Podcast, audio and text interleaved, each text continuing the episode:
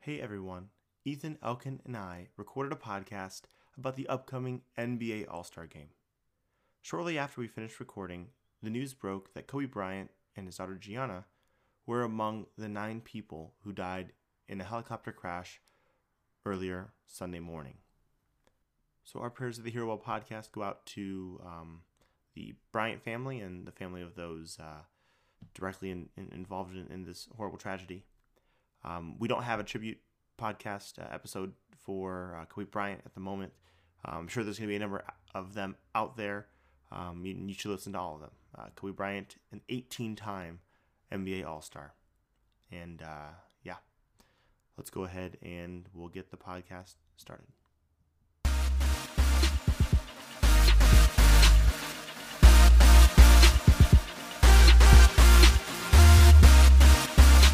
And welcome back to another episode of the Hero Ball Podcast. I'm Richard Davison, and I'm joined by my good buddies, Ethan Huffman and Elkin Beltry. Now, guys, where were you on that fateful evening when Zion Williamson did nothing and then hit a bunch of threes? It was a great night. We had people, our neighbors, over to watch the game. We were all very disappointed through three quarters. It was kind of like a snoozer. And then I honestly had the most fun I've had watching basketball um, for a for a five minute stretch there when Zion was hitting all those threes because he's he li- he lines up that first one, shoots the laser beam at the rim, and it drops, and the entire house erupted in cheers. And then he comes down and he does it again, and like I I obviously watch a ton of basketball and enjoy it all the time, but the most fun I've had watching basketball because it was in a group setting. We were all like just wanting nothing but success for Zion, and uh, it, it, was honestly it was just super fun. Yeah, uh, different experience to me. I was uh, had a late night at work and I was asleep. That's it. That's all I got. And so you you, you were uh, following along with it uh, via via the twitters after the fact. Yes, I woke up next morning and my phone just Bleacher Report, ESPN, everything like Zion Williamson debut. Mm-hmm. I too did not watch it. I uh, was coaching high school basketball, so you know I had, had, to follow along as well. So that was that was what was going on uh, on on my end. it, it was electric, guys, because it, it it was really disappointing. He looked like he hadn't played basketball in months, which he hasn't played basketball in months, and uh, the com- competitive level was a little little much from early early going. But when for some reason he just had that laser beam uh, dialed in that night and threw threw a few in. It was it was like honestly like volume explosions every time that thing tickled the twine. Well, today we are talking about our All Star, uh, well, starters who have already been selected, and our picks for who should be the reserves. As as you you well may know, the reserves are selected by the head coaches, and so we are going to be the head coaches today uh, in deciding who should make it from the East and the West. It should also be noted we no longer do East and West. Uh, they're going to select Giannis and uh, LeBron are going to be selecting the teams on February 6th. So, you know, we'll, we'll, we'll, we'll, see, we'll see how that goes. But but the player pool still comes from the East and West, which is why we do this exercise. Which is why we do the exercise. But Zion Williamson will not be anywhere near this, so sorry we had to throw that in there at the beginning, but that will be it for him coaches picks. It's what their wild card. They can do whatever they want. That's true. I, I bet you Alvin, Alvin Gentry's like, guys, we need this. The NBA is probably like, guys, we need this. That's uh, no one wants to watch the All Star game anymore. If we, if we put Zion in there, it's still fresh. Yeah, everyone will watch it if that kid's in there. So let's go ahead and talk about the starters uh, who were selected by obviously a combination of uh, you know player and, and votes and all, all sorts of other things. And so uh, let's go ahead and um, just run, run down things in the West because the West make 100% of sense. In the West, in the backcourt, we've got James Harden, Luka Doncic. Front court, LeBron James, Kawhi Leonard, and Anthony Davis. Guys, is there really any um, beef with what we've got um, from our West starters, is there anything that we think should be different or should at least be mentioned? No, I think this is pretty much. I think this might be one of the easiest years because I think normally in previous years there's been some type of debate like oh, who are you gonna have between these three guys? But now it's just Luka and James Harden. I bet you if Steph Curry was playing though, being his Steph Curry self, then we would have had some controversy. But I'm definitely cool with this. Yeah, and I think that you know since in the recent years since they've switched over to backcourt and front court when they've made those delineations rather than guards, forwards, and centers, like if they did that, then you'd have some issues because as we know, Anthony Davis not you know really being adamant about not playing center, you would have probably had to figure something else out. And so, but this these are the five pl- best players um, uh, this year in the West, and so yeah, they were good. Yeah, I think the only other thing I'd say is mention that Steph Curry, um, you know, absence with his injuries, same with Klay Thompson for reserve style players.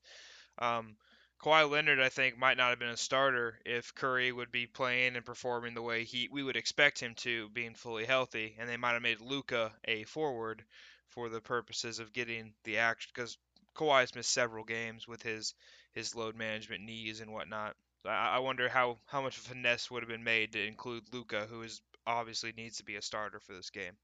Right, but the the interesting thing is with the way that they've gone about, you know, delineating it and saying, you know, backcourt, front court, or guards, front court.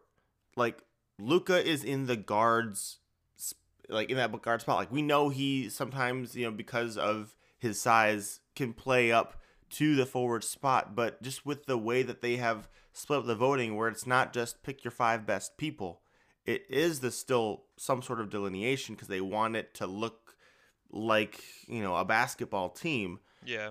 I don't know if they would have been able to technically do that just because of where he is. You know, he's currently slated into the guards for votes. So yeah. I don't know. I'm not sure what they would have done. The next one would have been ah, Paul George. As yeah. far as I'm looking at like the fan the fan vote um, mm-hmm. results. Obviously, there's more to it than just the fan vote, but uh, yeah, Carmelo Anthony a couple spots down from that. So you know things devolve quickly. Uh, and I, I, was surprised. I just pulled up the uh, basketball reference play by play, like minutes, positions of what where he's at, and 78% point guard, 22% uh, uh, shooting guard, and I'm guessing they're basing that off of not just role but also surrounding talent. And that point guard, like I, I bet uh, I I would like to pull up Tim Hardaway Jr. and see how much small forward he's playing, which you know he, I think he's been solidly a two guard most of his career.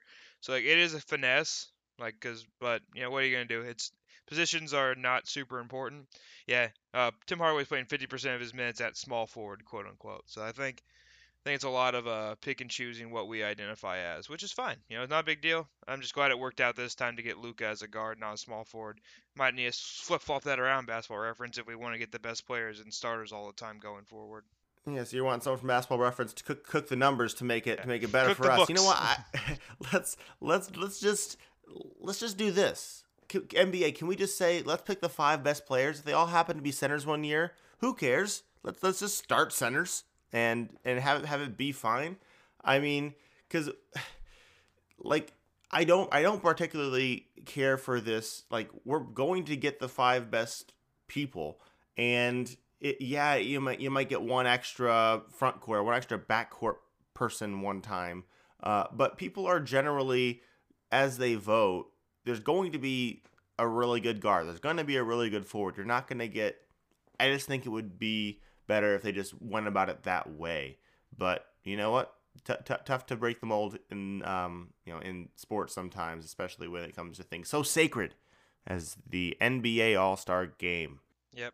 Let's transition to the East now, guys. I'll run through the names and we'll pick out a talking point from there. We got in the backcourt, Kemba Walker and Trae Young representing. Front court, Giannis Antetokounmpo, Pascal Siakam, and Joel Embiid. Guys, I think a really cool talking point of this is that in the Eastern Conference, we have three of the five being international players. That, like, that's like a cool thing. Obviously, Luka in the West, but three out of five in the East is actually, I think, a really cool thing, showing how the league is uh, really you know, we're not just pulling out European guys who are in you know other countries that are really good. We're pulling out guys who are absolute bona fide stars in this league, and that's that's really cool. So showing that we're getting to deeper pools of talent overseas and everywhere else. Hundred percent, and um, yeah, it, it could be interesting. It's it's four if you look at the uh, East and West combined. I was hoping like if you get like five, then you could have like a five on five thing, but that I don't know, might not play quite as well. I don't I don't know. But uh, we'll we'll have to kind of figure out once they make those decisions. When it comes to this, the really the only, in my eyes, the only real controversial pick is Trae Young, just because of how trash the Atlanta Hawks are. You know, nearly what are they? Uh, like nearly the worst team in the league. Golden State just has a game and a half on them. Uh, if you look at Tankathon, and so they, you know, can you really send someone to the All Star game when it seems as though the way that they are playing and the way that their roster constructing is literally just to get Trae Young a whole bunch of counting stats. Yeah, I'm I'm not a super big fan of it. Like obviously, like I have a little bit of bias thinking Jimmy Butler, who's really affected winning in Miami, should be on there. You, if you break it down, some advanced stats like Jimmy Butler's not having as good of a season. Like true, like for example, we were talking about true shooting a lot pre-pod, and my guy um, Trae Young is at 59 percent on true shooting. Jimmy Butler is at 58 percent, so like it's not as big a gap as someone might think, given the fact that Jimmy Butler is shooting like 25 percent from three. He's having a terrible year from there. But then again, he does affect winning on so many levels. Trae Young is putting up a lot of good counting stats. Jimmy Butler is filling, you know, 20 points per game, six or seven rebounds, seven seven assists, whereas Trae Young's getting 29 points and eight, almost nine assists. Like we're just very different styles of play. Trae Young's definitely more flashy, probably more cool on a, on a regular basis. But if there if there's going to be a tiebreaker for that, I would go with the guy who is orchestrating a a team to the playoffs as we currently stand. What are your thoughts, Elkin? I think I'm in a similar way, and I, of course, even would take it a step further. Even looking at Trae Young, you guys probably don't feel the same way as me when it comes to this. I even would have gone with Ben Simmons over Kemba Walker. I would have I would have done that to tell you the truth. Not just trade, not just bringing in Jimmy Butler over Trae Young, but I would have done Ben Simmons over Kemba Walker. Like I like that. Like I mean, Ben Simmons stats. I mean, when you look at them, you can even compare them. Like I was looking at NBA.com, trying to look at Ben Simmons versus Kemba Walker. I mean, Kemba Walker is going to have him some shooting percentages and and points per game because that's just what he does. But I think looking at record, then I mean their team records I think are pretty close right now. I think Celtics might be fourth in the East. I have to look that up, and Philly's third. But that's one thing I'll say. But the Trae Young thing, I think I kind of agree with you guys as far as his stats, like a guy who just gets a lot of stats on a bad team. Yeah, Ben Simmons, I, I, I agree fully with you. Um, I took the Jimmy Butler approach because I'm, you know, obviously going to be a little bit of a homer here. Yeah, Philadelphia is three games, uh, game and a half behind Boston. Boston's the four, and Philadelphia is the six. But it's really bunched up uh, two through uh, six in the East. You know, I, I agree with you though. Ben Simmons and I think Jimmy Butler as well. Both those guys are definitely great defensive players, and that you know, shouldn't be overlooked when we're talking about an all-star selection. Also, Ben Simmons shooting 40% from three, like says he's not a shooter. Weird, right? Um, oh, I, I really like everyone. Everyone on this pod knows I love Ben Simmons. Um, he's one of my favorite players. He, he actually leads the NBA in steals right now per game, and that's cool. And he's playing against a guy who is probably really close to Matisse Thybulle, who gets his hands on everything. That's a terrifying defensive defensive pairing there, and I would really like to see Ben Simmons as a starter as well, but I get Kemba Walker being a being an option there. So with the only again, Ethan, the only issue with um with your guy Jimmy Butler is that they determine him as being a front court player, which is because which is which crazy. Is, which, which, yeah, but it's just because you were seeing more and more three guard lineups being the primary, um, you know, like basically being being the primary starting lineup for for a lot of teams, and so some of these people who would naturally be guards are now considered to be small forwards. It's a it's an issue that I think the NBA has to solve by, you know, doing the proper thing. Well, even still, like Jimmy Butler starts at the two guard, and I'm looking at Basketball Reference play by play, and he's literally listed has has zero minutes logged per their play by play at two. Who, who's who's Miami Heat starting lineup? Who are they putting as the two guard then? They're putting Duncan of... Robinson as the two guard. Okay, yeah. Which I mean, I, I get it. Like he he you know fits that role, but like starting most games, Jimmy Butler does not guard the opposing wing unless he's like in the two guard spot. Like Duncan Robinson usually gets the first nod at it, seeing if we can like get by with not putting our best defender on someone, and then Jimmy might switch over later. But Jimmy Butler, like per basketball reference play by play, is at 68% at the small forward and 32% at power forward, which I just find incredibly hard to believe because I feel like he never plays power forward because if he's out there, Derrick Jones Jr. is playing power forward. Like it's just I, I think is a little skewed on what we're uh, what we're going with here, and it's not a big deal. It's like perception, um, but I don't know. I'm I'm not particularly a big fan of, of how they broke that down. This is the first time I've looked at it. Jimmy Butler, six foot seven, two hundred thirty pounds. He's not. He's six reference. five. Duncan Robinson, six foot seven, two hundred fifteen pounds. He according to Basketball Reference. Jimmy Butler is six five. so, we're, we're just we're just saying that, that that's probably what they what, what they did there. Like, well, you know, he's a little bit heavier. He must be the small forward. That's and not- then because of that, guess what? Or like, whoever that, or that it's in the NBA. NBA is not going to Basketball Reference. They're going to their own. You know. Right. But tough, tough there. Well, I- Elkin. Oh, ahead. I was gonna say, I think it's funny. Derrick Jones Jr. is listed at four percent as a power forward, and it must be a weight thing because he, when he's in the game, he's almost always playing power forward because like that's who he guards. He guards the most athletic front court player, which is generally like a, a power forward for all these teams, like John Collins we're talking about, those kinds of guys. Like that is his quote unquote position, even though he just defends wherever. And it's funny that he's only played four percent of his minutes at power forward because he weighs like t- 16 pounds. NBA, get your action together. So Basketball those are reference. Get well, your- there's them too. I mean, everybody, everyone needs to get get themselves together. They're, those are the starters, um, and uh, that's fine. We're gonna, most of our debates going to happen with the reserves and, and discussion. Unfortunately, Elkin, you you've got to get out of here, don't you? yeah, I have a meeting, and unfortunately, I wouldn't get the chance in real time to hear Ethan's reaction when you guys named Russell Westbrook as one of my Western reserves. That would have been a great time.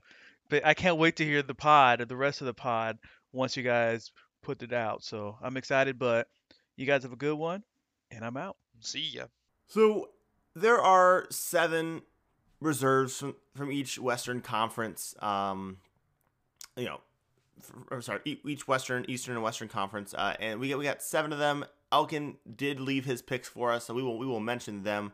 Um, there's a lot of similarities, you know, as as one would expect, but there are some there are some differences uh, within each of our selections. Ethan, let's start out west here. Um, things were pretty easy for the first, I don't know, three or four selections, but then things got tough. I don't know if that if you had the same uh, experience there. No, I agree. We, we I think we both, as I discovered when I started putting my team with you having a few names listed already, we both really just like said, all right, let's start at the top of the conference and work our way down. Who are the all stars? And so naturally, our first two names that we we put them in, we typed them in opposite, but Rudy Gobert and Donovan Mitchell, guys leading the Utah Jazz to a great amount of success here, especially recently. So recency bias might play a little bit of a role in why we why they we have them so high. But they're they've been crushing it, and Rudy Gobert, like this, if he doesn't get in this year, I just have a big question about what coaches are thinking. Coach, and it's the hypocrisy that Jeff, I think Jeff Van Gundy and Zach Lowe harp on a lot is that they they praise everyone who always tries hard and plays defense when they're talking about uh, coaching against somebody, but then they haven't rewarded the guy who is honestly the be- had been the best defender in the league for probably the last three years at a minimum, and this year is going to be his year, I think. And then Donovan Mitchell, obviously carrying a great scoring volume. He he get, he gets in as well, and he's he's he's phenomenal. He really is. Yeah, and and it's like when I was initially typing up this list, I was you know going from take take a look at like at the standings and just going through to to begin making initial lists, weeding people off, and it's like oh like Rudy Gobert, I guess I I I know I need to put him there, but I mean who knows if I can keep him there because you know there's there's been that narrative of well he, he's probably not going to make it, but you know what? I was only really able to put one more name down before I was like okay I have to have Rudy Gobert in because at, at this point we're dealing with a bunch of teams that just are well just not very not very good record wise and it's like well how am I going to be how am I going to be punishing Rudy Gobert because these other other people who are good you know, how can I do that to him? And so, you know, be, be, best defender in the league, uh, he should win Defensive Player of the Year again. And you know, him and Donovan Mitchell, you know, you, that's pretty good representation, I think, from that squad. Um, unfortunately, Ethan, Joe Ingles, or um, uh, Bojan should not make it, uh, no. as as as you were um, thinking about there. Yeah, I mean, I was it was more in jest because I, I I happen to like watching the Jazz play now. Now that they actually have a fun offense, that uh like they always had a fun offense, believe it or not, listeners. Like they've always moved the ball well. They found open shots, but they've had a lot of guys who can't make the shots, and that's been the problem. And and I, I want to talk about that a little bit more here. Donovan Mitchell, he is he's more efficient this year. He's playing better basketball, but he's still a bit of a chucker, and I want people to remember that when we uh when we as his career advances, if he if he struggles when in the playoffs or has different problems, like I'm not telling you to dog him or anything because we like he's still a phenomenal guy, but he has some inefficiency hole holes in his game that I don't want to be overlooked because he's very fun and athletic. I mean, Russell Westbrook and him are actually very similar players in how they play and the shot attempts they take. However, Donovan Mitchell shoots a much better percentage from three, but in terms of young young Westbrook versus young Mitchell, Westbrook much better at finishing at the rim, much better at getting to the rim consistently.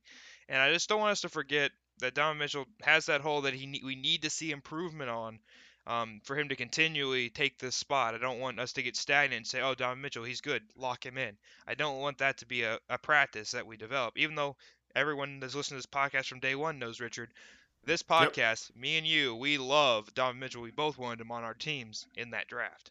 Yep, day one, day one indeed. Um, with so so we got those two guys from Utah there. Makes sense. Two best guys there.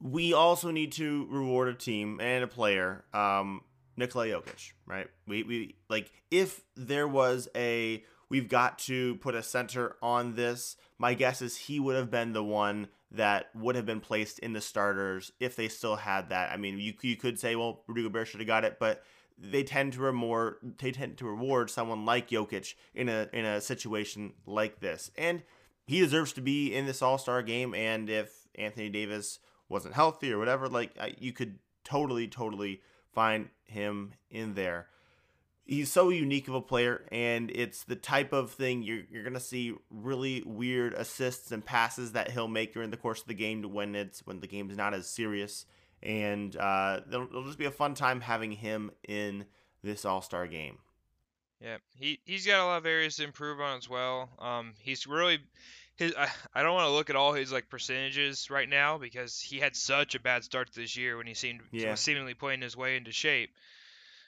but he's turned it around. Like his stat, his counting stats and averages are like back to like where we expect them to be. Um, but I, I want to see. I still want to see these things improve. But his vision, his his his feel, all those things are just incredible. He he is the reason the Nuggets are effective. He's not a bad defender anymore. He's not a great defender, but he's not a bad defender anymore.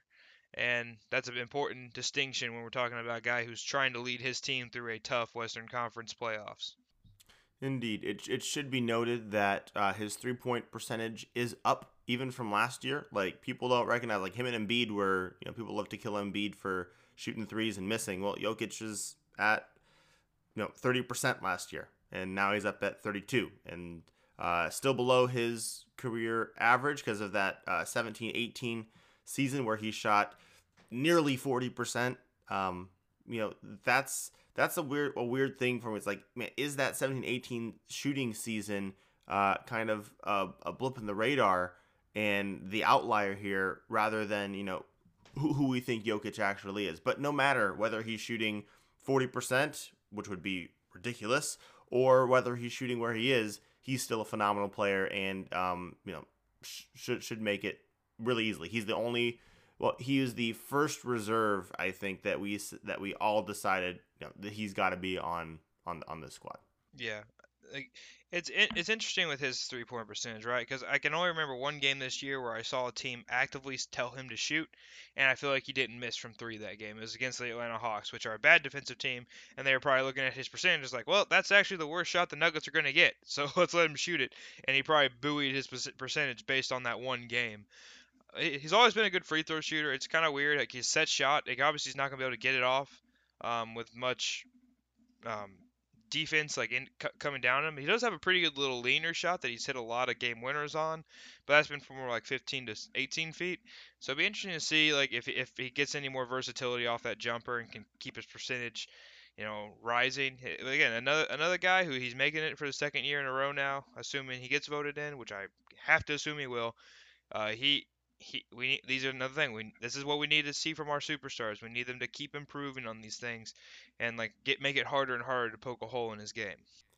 I feel like as long as the Denver Nuggets are good, he's going to be making All Star games. Yeah, because he's going to be the best player on the Denver Nuggets, unless Murray Jr.. does something crazy, or Michael Porter Jr., who is very fun to watch and is working on a lot of things. He could definitely take a stride in the right direction and challenge that. Yep. All right, let's get to someone else who is who's made all of our teams and who uh, I will say pre-pod Ethan said uh, it will be fisticuffs if you do not have him on your roster, and that is one Dame Lillard. Yep, and I stand behind it. Damian Lillard is is an incredible player. I went I actually went to my first Blazers game of the year recently. It was against the Mavericks, and here's the thing about the Blazers: you can't trust them right now because there's not a single good defensive player on the roster. Like when Trevor washed ish washed adjacent Trevor Ariza is your be- team's best defender that you just acquired. So I saw Trevor Ariza's debut. Yeah, that's a problem for the team.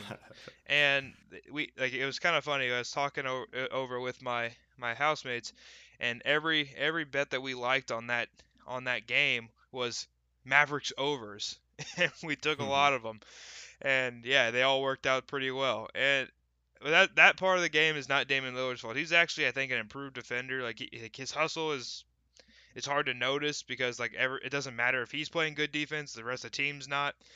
But he's he's really carrying this team. Like the reason they're in any game is because Damian Lillard's having a good a great one. Like I don't think they, they'll win a single game that he doesn't score 30 in, and that's a problem because he's only averaging 28 a game. So he's having having a tough go of it there. But yeah, he's and- a, he's a given he's a given all star. He's he's incredible.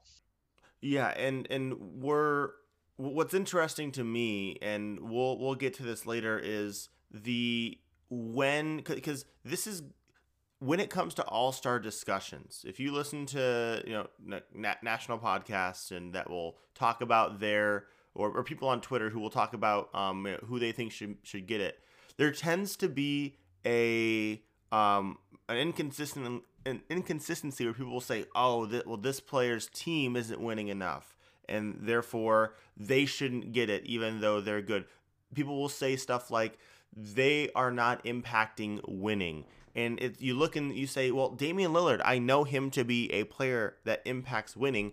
His situation just isn't good enough. He's a good player that impacts winning. The problem is."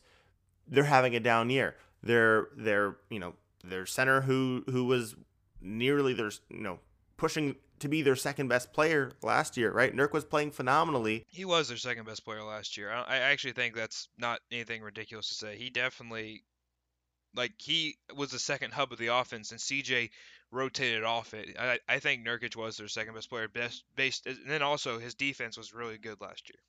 He goes down, and now he's out, and you know there's rumors about he might come back soon. Hopefully he does. But you've been you you've brought in uh, Hassan Whiteside, who is not the best fit for uh for Dame for Dame Lillard and for this for for this offense. He's gonna get you some counting stats, but the fit with what he does well isn't quite what they need, and and so you just begin to look and you see well they also have no no wing forward depth that uh, can can guard anyone can can play what they can can be conducive to winning. So the, the team as a whole is not there yet.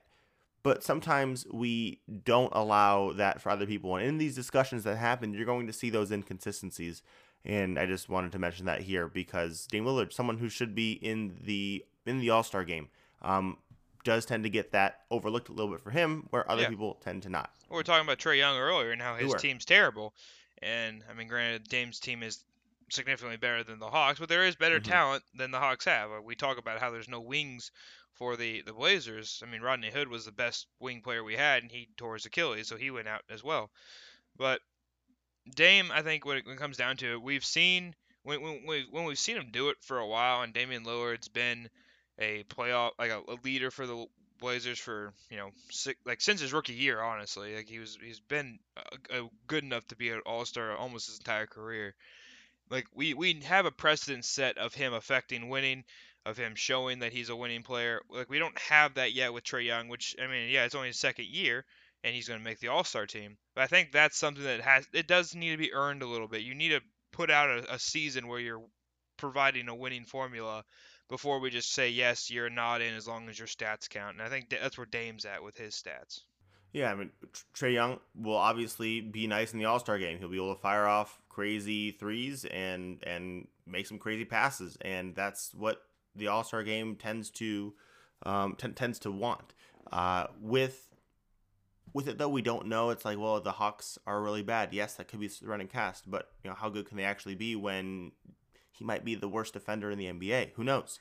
Uh, so those are all things that are valid for him. But in the All Star game, though, that doesn't really matter as much, I suppose. But anyways, we got Dame, Lillard there. Let's get to someone else that we all have on the squad, Chris Paul. Um, we all have Chris Paul here because what the Oklahoma City Thunder are doing is incredibly impressive. And yeah, you could say, well, uh, it's not all him, and and you know you've got uh, you know Shai and you've got uh, Gallinari playing well, and obviously Steven Adams being consistent, and and you know they are currently the seventh seed comfortably. At the same time, it's like, well, who should we reward? Let's go ahead and reward Chris Paul, the guy who people gave up on, and so our expectations, he kind of superseded them for the year, and I think I think it's it's someone he, he should get in. And so yeah, so I, I wanted to just take another look at uh, Shai's or Shay's uh, stats before we uh, we looked Sure. before we cement cement it. And here's the deal: Chris Paul's averaging 17 points per game to Shai's 19. Paul's getting five rebounds to Shai's six, six assists to Shai's three. So counting stats, it does check out. He's also shooting better percentages from the field, three point, and free throw. So all of his advanced shooting stats are going to be better as well. And here's the thing: Chris Paul still a really good guard. He is doing everything you can ask of a guy his size. He's still a good defender.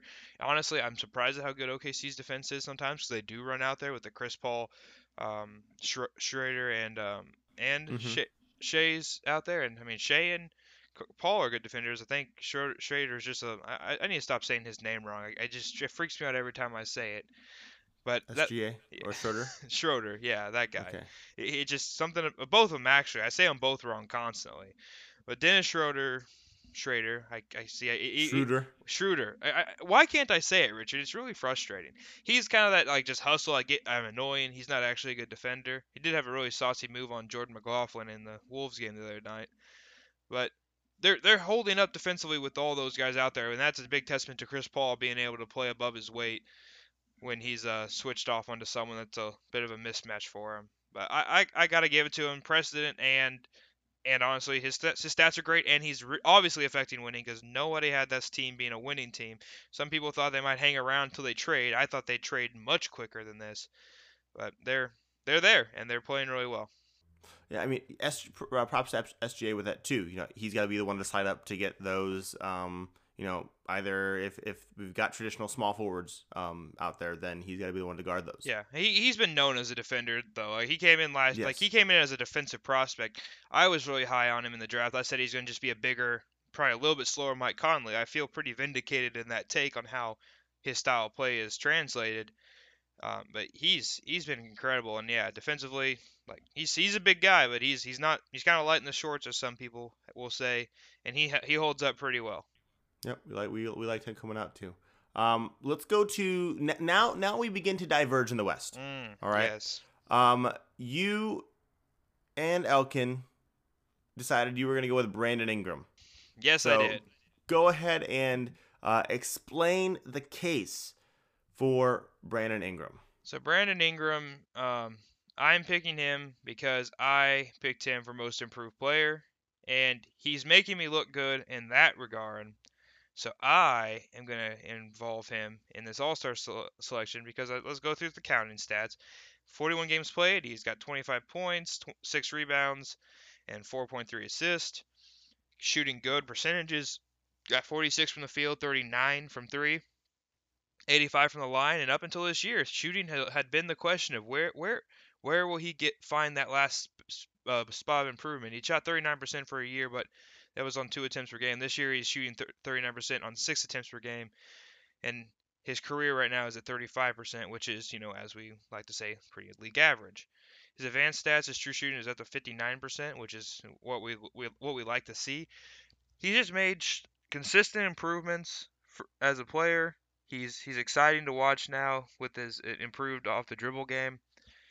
I, I just I want to in- include him because of obviously he was my pick to be good. I thought the Pelicans would be a little bit better. I I thought they'd have Zion the whole year and still not make the playoffs. So that's an oversight on my end probably because they're going to be closer than I I thought and probably still fall short with him coming back this late. But I looked around. I, I, I see his statistical season. I'm I'm going to roll with him and the lack of health that team's had. Going to give Ingram the nod because I picked him preseason. I think it's a reasonable argument. I mean, if if you were looking at me, he's probably he's the first one that I left off. I would say, um, and and so I don't have any necessarily beef with it. I just wanted to to you know recognize and and get other people in there, uh, yeah. uh, other people. And you know, you could have said well, there's not a whole lot of wings out there uh, when we got to this West Reserve, and so it's nice to have someone like Brandon Ingram. But you know, well, and with, with all that in mind, I'm, I'm looking at who I, I think we should talk about next, who you and, and Elkin agree on, which is Devin Booker. And honestly, their stats are very, very similar. Let me run through it for Devin real quick, if you don't mind. It's at 26 points per game, four rebounds, six assists, so kind of swapping the boards and assists there. Um, 50% from the field, which is a little bit higher, but he's shooting a little bit lower percentage from three at 36, and shooting 92 from the line. And let's, I'm going to scroll down to his true shooting real quick. He is shooting 63% on true shooting. So, you know, Richard, maybe this is a point where I concede and say that he should make it. But at the end of the day, I'm going to roll with my pick just because we do need to have a little bit of disagreement here. And Devin Booker, fair pick. I think those two are the ones that are most closely compared. And honestly, I probably should put him on over my last pick after looking at these numbers a little bit more closely. Uh, but you, you, you don't want to. Oh, come on! You can't, you, you can't do that. You I won't reward, reward, some old school ball. Come I'm gonna I'm gonna I'm gonna keep my last pick, but you go ahead and talk about uh, your your case for Devin Booker. Um, aside from just the statistical part. Yeah, I mean, just he's he's a uh, really good shooter. I think he is um, a, a great scorer. This is the type of thing that I think he's made for, similar to Trae Young. Like these guys coming in to the All Star game, like this is like this is what I want to see. I want to see people with the confidence of um, Russell Westbrook, but with the skill who can play a little bit better, who can actually shoot and make some shots. So uh, that that's basically it. This is a little bit of a shot at Elkin though, because he's the only one who's got Russell Westbrook on his ballot, and some people just like to watch the world burn. Richard, listen, I don't need Russell Westbrook to take uh, a billion shots that don't go in. Don't get me wrong. I got the man on my uh, fantasy team. Counting stats for fantasy.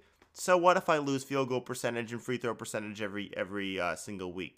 He gets me all the other stuff that I need.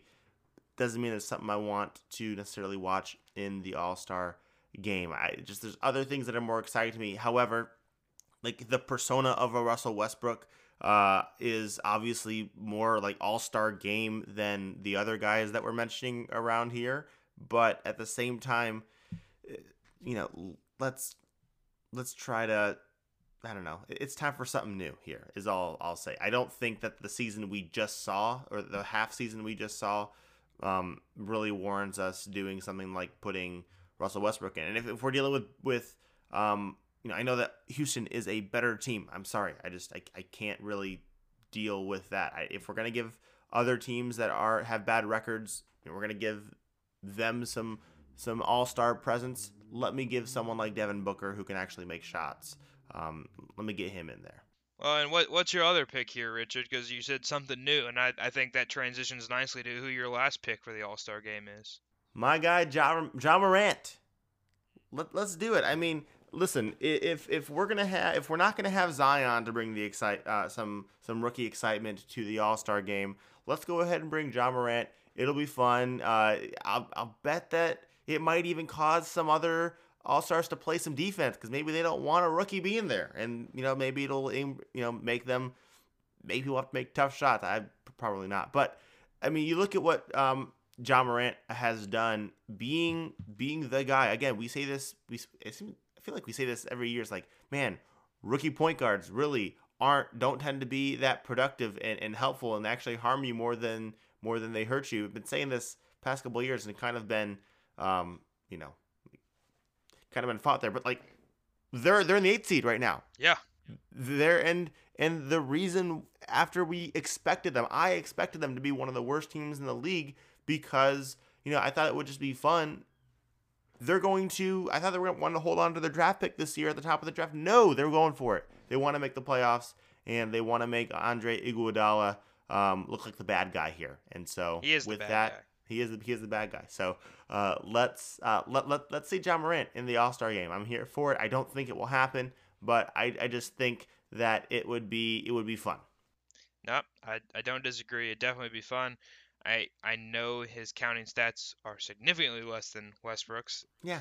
but yeah. you know, if you're looking for a fun factor, like Ja Morant can do all the fun athleticism things that Russell Westbrook does, but guess what? He also shoots a better percentage, so he's gonna make some of those threes when he gets the pass thrown to him, and he's gonna like be able to throw some really cool creative passes versus like, oh, the defense crashed to me, so I just have a wide open pass to the corner and let's hope they make it. No, Ja Morant would be fantastic in this All Star setting. My last pick is not necessarily a all-star all-star setting favorite, but I wanted to I wanted to note that this guy is still an efficient player. He's still really good at basketball. He doesn't play the way anyone else in the league does or should necessarily. but DeMar no, DeRozan, true shooting of 60%. I want to acknowledge that he's having a good year. I, I I think the last two weeks I keep texting Richard that I really wish DeMar DeRozan was available for trade and the Spurs wanted to tank and I could just send some junk contracts to him for DeMar DeRozan so he could be the Heat's sixth man. I would I love I love what the future holds for DeMar DeRozan in a 25 per, per minute per game six man scoring role like playing like playing Lou Williams role but obviously not shooting threes, like getting to the mid range, assisting a lot. I honestly think that's going to be the perfect role for him to age into.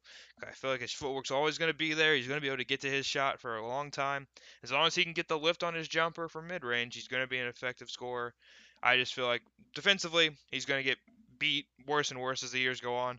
But here, here it is. DeMar DeRozan was an All Star in the East. He would have been an All Star in the West. Put him in there. All right, so let's go to the East now um, East reserves. This one was interesting as well. Obviously, let's go ahead and let you reward your own squad. Uh, I no one has beefs with either of these selections, so go ahead, Ethan. Yeah, Jimmy Butler. We've already made his case for why he could have been a starter. He's a shoe in for like you know first in as a reserve, and Bam Adebayo. You know, I have been a big fan of this kid. Was really question was really questionable about him when he first got drafted. Not because I didn't think he could be good. I liked him as a role and defensive big, um, playing for the University of Kentucky. I actually really like that University of Kentucky team with Malik Monk and De'Aaron Fox. But at the end of the day, this guy is shooting well from the field. He do, the only thing he doesn't do is shoot threes well. His free throw percentage get better. It's at 69%, which is nice but not good.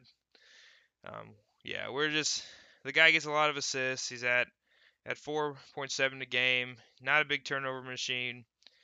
He's just such an effective player, and then def- obviously the defensive end of the ball. I, I honestly don't know, but I, between him and Ben Simmons, I'm trying to think of who is the most versatile defensive player in the league. And uh, Kawhi obviously gets a nod there, but he doesn't play all the time anymore, so like he's not in the front of my mind.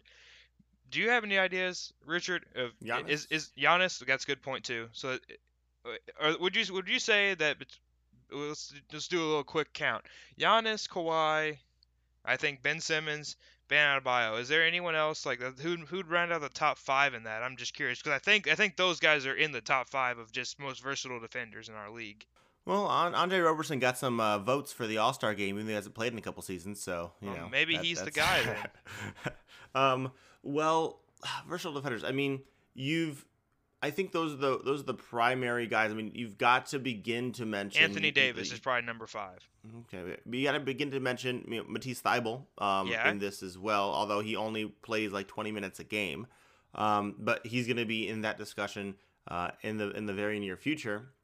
but I think that you've you've mentioned it. Like you know Ben Simmons, you can have him uh, defending guards. I mean Giannis, uh, you know Ben Simmons can probably guard up to up to nearly all power forwards decently well. But the moment you get to centers, it becomes you know it depends on who you're playing. Luckily, he, he's got.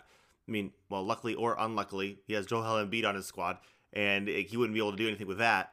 But also, yeah, there's all that. We don't need to get into that right now. Um, I'm sorry. I, I yeah. Derail Revis over here, taking yeah, the podcast over. Come on, come on. Ah, well. So here's what, what's sad to me. Here's what's sad to me, Ethan, with with with Bam, for example.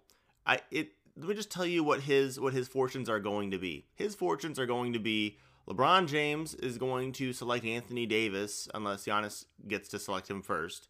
And because of that, it's going to be the LeBron Anthony Davis show. Anthony Davis is from Chicago, so he's going to get too much run. And because LeBron also doesn't want anything with Joel Embiid on his team, he'll go the, on the other side. And then we're going to get Bam as the backup center in the West, and he's not going to get any run because it's going to be the Anthony Davis show in Chicago. Just telling you, that's what it is. I don't care. I don't even care if he happen. plays a game. I just want the recognition for the kid. okay. Um, all right, so those are those are the two um, from from your squad. We should we should mention um, Elkin has has uh, a a team a, a, player from his from his squad that's making it, not a teammate because Elkin doesn't play the basketball, but um, Domantas Sabonis. We we have him making it. Miles Turner, step to the side. Malcolm Brogdon, you're too injured. Victor Oladipo, we hope you get back soon.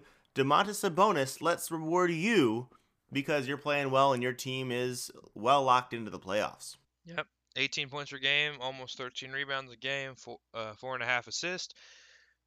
Could do better from the field, honestly, but he's just he affects so much of what the Pacers do. A lot of offense gets ran through him in the high post and in the low post where he goes to score. And you know he's got the Zoolander move, as we say. He likes to get to his left hand, but people have not been able to stop it just yet. So we're we're gonna put him in there, and I honestly think this guy is ready to have a more prominent role. Say right now he's you know he's he's obviously shadowed with uh, Turner playing a lot of minutes with him, which I don't think is perfect for his offensive game, but it does cover up a lot of his defensive uh, problems. So can't get too mad about it because he, he definitely has some improving to do defensively, but he's not the vertical athlete that Miles Turner can be. So for now it's working, and I'd like I want to see this team at full health in the playoffs with Victor Oladipo back, and hopefully he's at his like you know say 20 points per game at pretty good efficiency himself, and I I'm, I would be scared to play this team in a lot of ways because they can bully ball you a little bit with some outside shooting from their guard spot. So I'm I'm really interested to see how this team plays. Sabonis, you're the one who gets the All Star nod because of Brogdon's uh, drooped three point percentage right now, and also his injuries. And Miles Turner, I'm sorry, you just do not have the counting stats in my eyes. One thing that we should mention with, with coaches, I feel like sometimes they might, uh, like overlook some injuries. Although, I, like for example, Kyrie Irving's not making it this year. He's the man set out for for basically the entire first half of the uh, of the year. So, like, I don't think any coach is going to be out there harping for him. You might see some harping for Brogdon still, um, but I think that we gotta give Sabonis the nod here. Um, from from the Pacers. Let's let's now mention who we should have mentioned uh, a little bit earlier. Uh, we've not mentioned Ben Simmons yet. Uh, we mentioned him as you know wing defender, right? We've not mentioned him for uh, or as a versatile defender. We've not mentioned him. We have him here as well. He's someone who is a lock for all of us uh, yes. with what he's been doing recently with Joel Embiid out of the starting lineup. That's been really nice. We uh, I think everyone hopes and prays that him and Joel Embiid are on opposite teams for the uh, for for this um, yeah for, for this game, but we'll, we'll see it. We'll see how it goes. But uh, I think that it's been fun what he's been able to do, and you know he's he's an easy one for us. Yeah, well, we mentioned him as we thought he also, at least me and Elkin, thought he was a fair talk to be a starter for the All Star game when we talked about Trae Young and I think he should have been earlier. He he should have been it because he. I mean, he's the one. He's their point guard, and yeah, and he and like we, we talked about him, he's, he's a top five defender in terms of versatility in this league.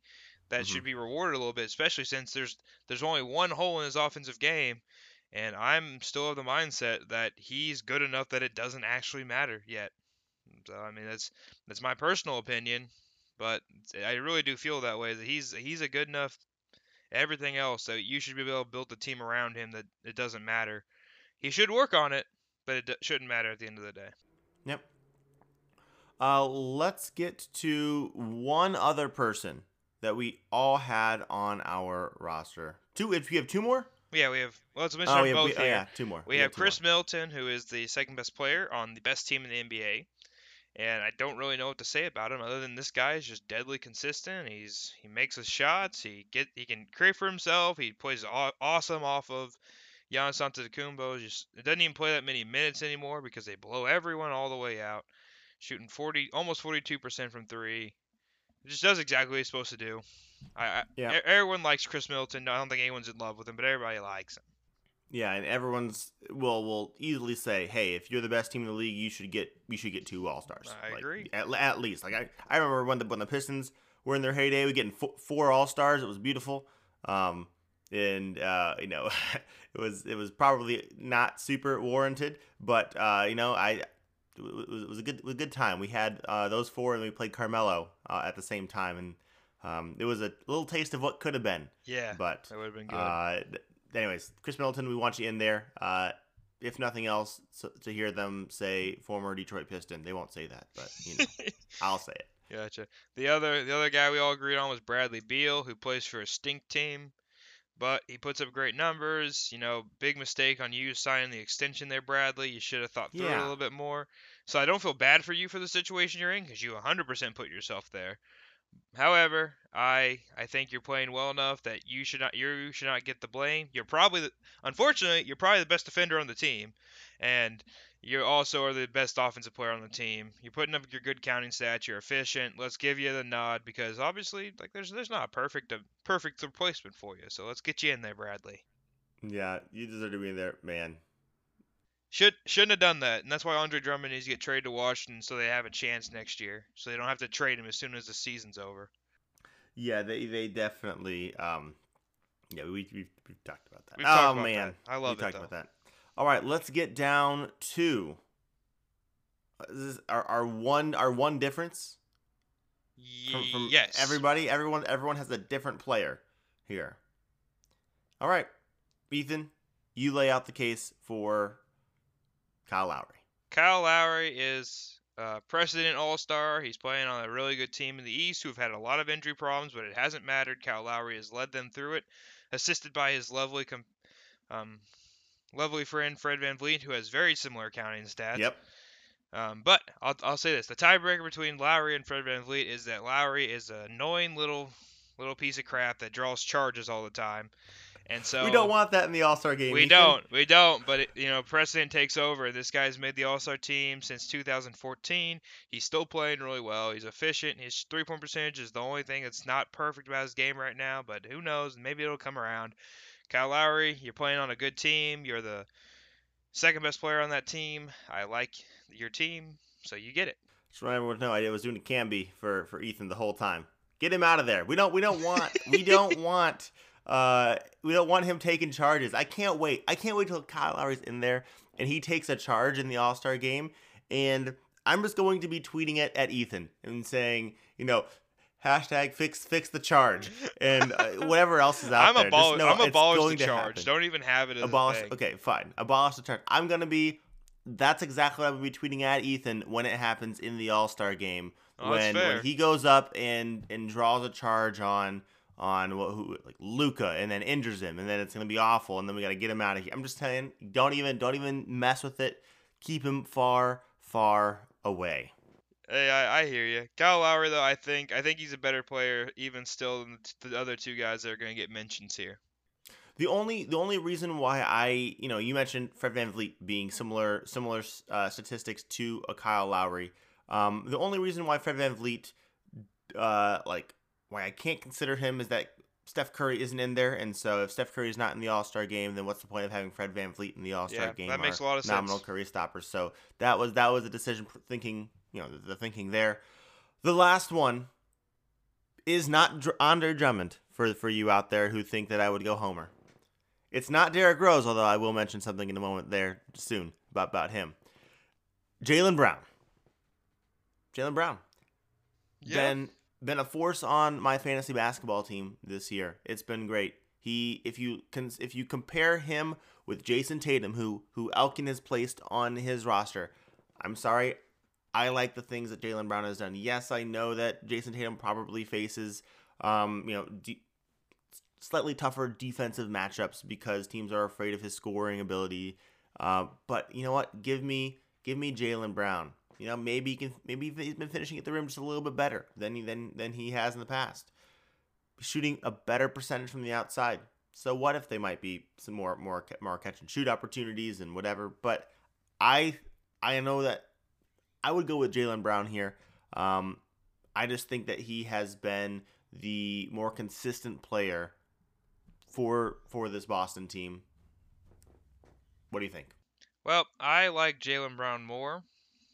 I respect his sh- like where his shots come from a lot better. Like I think he I don't know.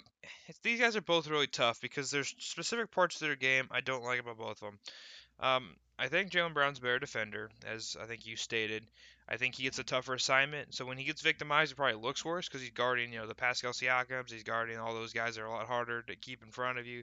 Whereas Tatum gets to kind of, you know, beat beat up on some lesser lesser offensive players who get stuck in an ISO situation at the end of shot clocks. Jaylen Brown shooting a better percentage from three this year.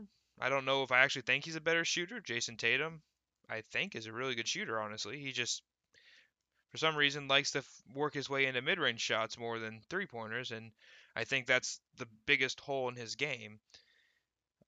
But I do agree that Jayson Tatum also gets the tougher assignments put on him, whereas he's guarded by your Jimmy Butlers and whatnot, and he has to try to work with that problem. But I, I would go with you, Richard, for, for this reason and this reason only. I I think Jaylen Brown does not have negative impact games. He's very like very much like how Marcus Smart shoots horribly, but you still need him out there for how much of a difference maker he is on defense. Jaylen Brown does that exact same thing when he's playing on offense. He's gonna kill. He's gonna assault the other team on the defensive end. Jayson Tatum, if he's having a bad offensive game, you really probably just would rather him not be on the court because he doesn't do a lot else for you at this stage of his development other than rebounding because he's he's large. So Jaylen Brown, I like your pick better than Elkins. And you know Jayson Tatum, you probably should just get work your way out of Boston now because Jaylen Brown's clearly the alpha here. Yeah, th- th- this is this is also part of it. I wanted I wanted to break up Boston by causing a little bit of internal. Uh, you know, they're a little too happy there now that Kyrie's gone, and we're glad Kyrie's not mentioned uh, as a possibility here. But you know what? Let's go. I, I like the old Boston where it was lots of uh, um, arguments and, and finger pointing and and uh, sideways stares and all. I, I, that's what I want to see more. I want to see more of that, and so we're going with uh, Jaylen Jaylen Brown here. I will say this: I was I was not happy, Ethan, when when I floated out the idea of Derrick Rose for the All Star game. Now, now before you say anything else, I, I just need to get my spiel out so that you can respond to it. I recognize that there are, you know, there are more people, better people for the All Star game. Would I trade Derrick Rose for any other player that we've mentioned so far in the All Star game, except for Chris Paul? Yes, I would, because I don't want that contract in because we've already got Blake, Blake, Chris Paul. That thing is that that's already that, that's been done. So, uh, any anyone in the East would I? Yes, I would trade Derrick Rose for them. So like I get it. You know they're all better or better you know stage of their career. However, this is a game in Chicago. I think number one, he should make it. Uh, he should make it because of that. You know, that's one that that's one thing. He's also having if you if you and I don't I do not advocate for this usually, so I'm going against what I what I believe here. But if you go like per 36 Oh, and and and you, you compare it to you know his MVP season, his efficiencies and all those other things, it's essentially it's essentially the same season. If you begin to look at that, obviously he's on a minutes restriction, so doing something like that is obviously dumb and foolhardy. but he gets to the rim whenever he wants. He is uh, incredibly quick. So what if he doesn't give Andre Drummond lobs like he should on the pick and roll? He gets to his spots, he makes his shots, tough floaters in the lane, and I think that having someone like him would bring more excitement to the All Star game than, I'm sorry, Elkin, Domantas Sabonis. So what if Domantas Sabonis deserves it over him? Having D Rose in there would make things more interesting. Counterpoint to that, having Taco Fall would also make it more interesting. Doesn't mean we always want to go for more interesting, but I think D Rose would bring the right kind. Now, the, here's the real here's the real reason why Derrick Rose should not be in this game. All right. After I say this, I will let you respond, Ethan. The real reason is because the the captain's vote on February 6th, which just so happens, I believe, to be the trade deadline. And if that's the case, we can't have LeBron James trying to overdraft Derrick Rose in order to try to force a trade. I think the NBA learned from previous years that you, you should just wait to do this till after the deadline so we don't have, um, you know, indirect or direct tampering. Okay. Yeah, you made you hmm. made a great point, Richard. Really pat you on pat yourself on the back for that one, pal. You you really you really made the good argument. Currently am. Yeah, I I, I can see you. They, they, I know they- you can. This is not a visual medium for everyone, but for me it is. You know, I think that I think that Duncan Robinson should make the All Star team because he's the one of the most prolific shooters in the league. So how about Okay, that? Svi Luke then. Let's let's bring him in. Is he shooting 43% on 7.6 attempts per game? Oh, oh, let, let, let, let, us take a look right here. I didn't even mm, try to pull it up here. Svi Mykhailiuk is currently making 43% on nearly five. Oh, not so bad. How many games has he Not so bad. played? He has played in 42. He's started 15. It's all really So been since the Blake. it's all been recently, I think. Yeah, it's it's been that. Now. You know what? I remember when that trade happened, and we both of us were really happy for the Pistons. We're like, we're Oh, like, yeah, we hey. Svi, like he's gonna be on the team for a while, whereas Reggie Mhm. Bullock was most certainly gonna be gone this year anyway.